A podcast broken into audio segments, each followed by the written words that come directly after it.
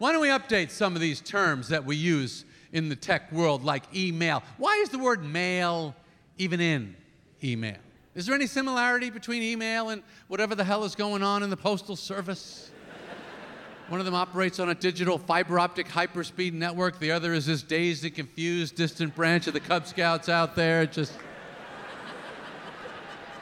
bumbling around the streets in embarrassing shorts and jackets with meaningless patches and victory medals.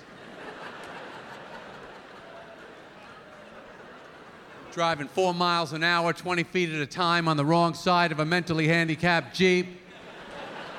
They always have this emotional financial meltdown every three and a half years that their business model from 1630 isn't working anymore. How are we going to catch up?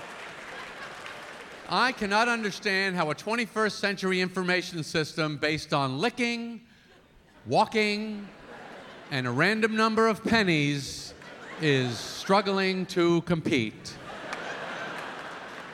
They always push the postmaster general out on TV to explain their difficulties. He's all freaked out, rings under his eyes, no shave, pulling all nighters. We can't keep it up much longer. Looks like we're gonna have to go up another penny on the steps.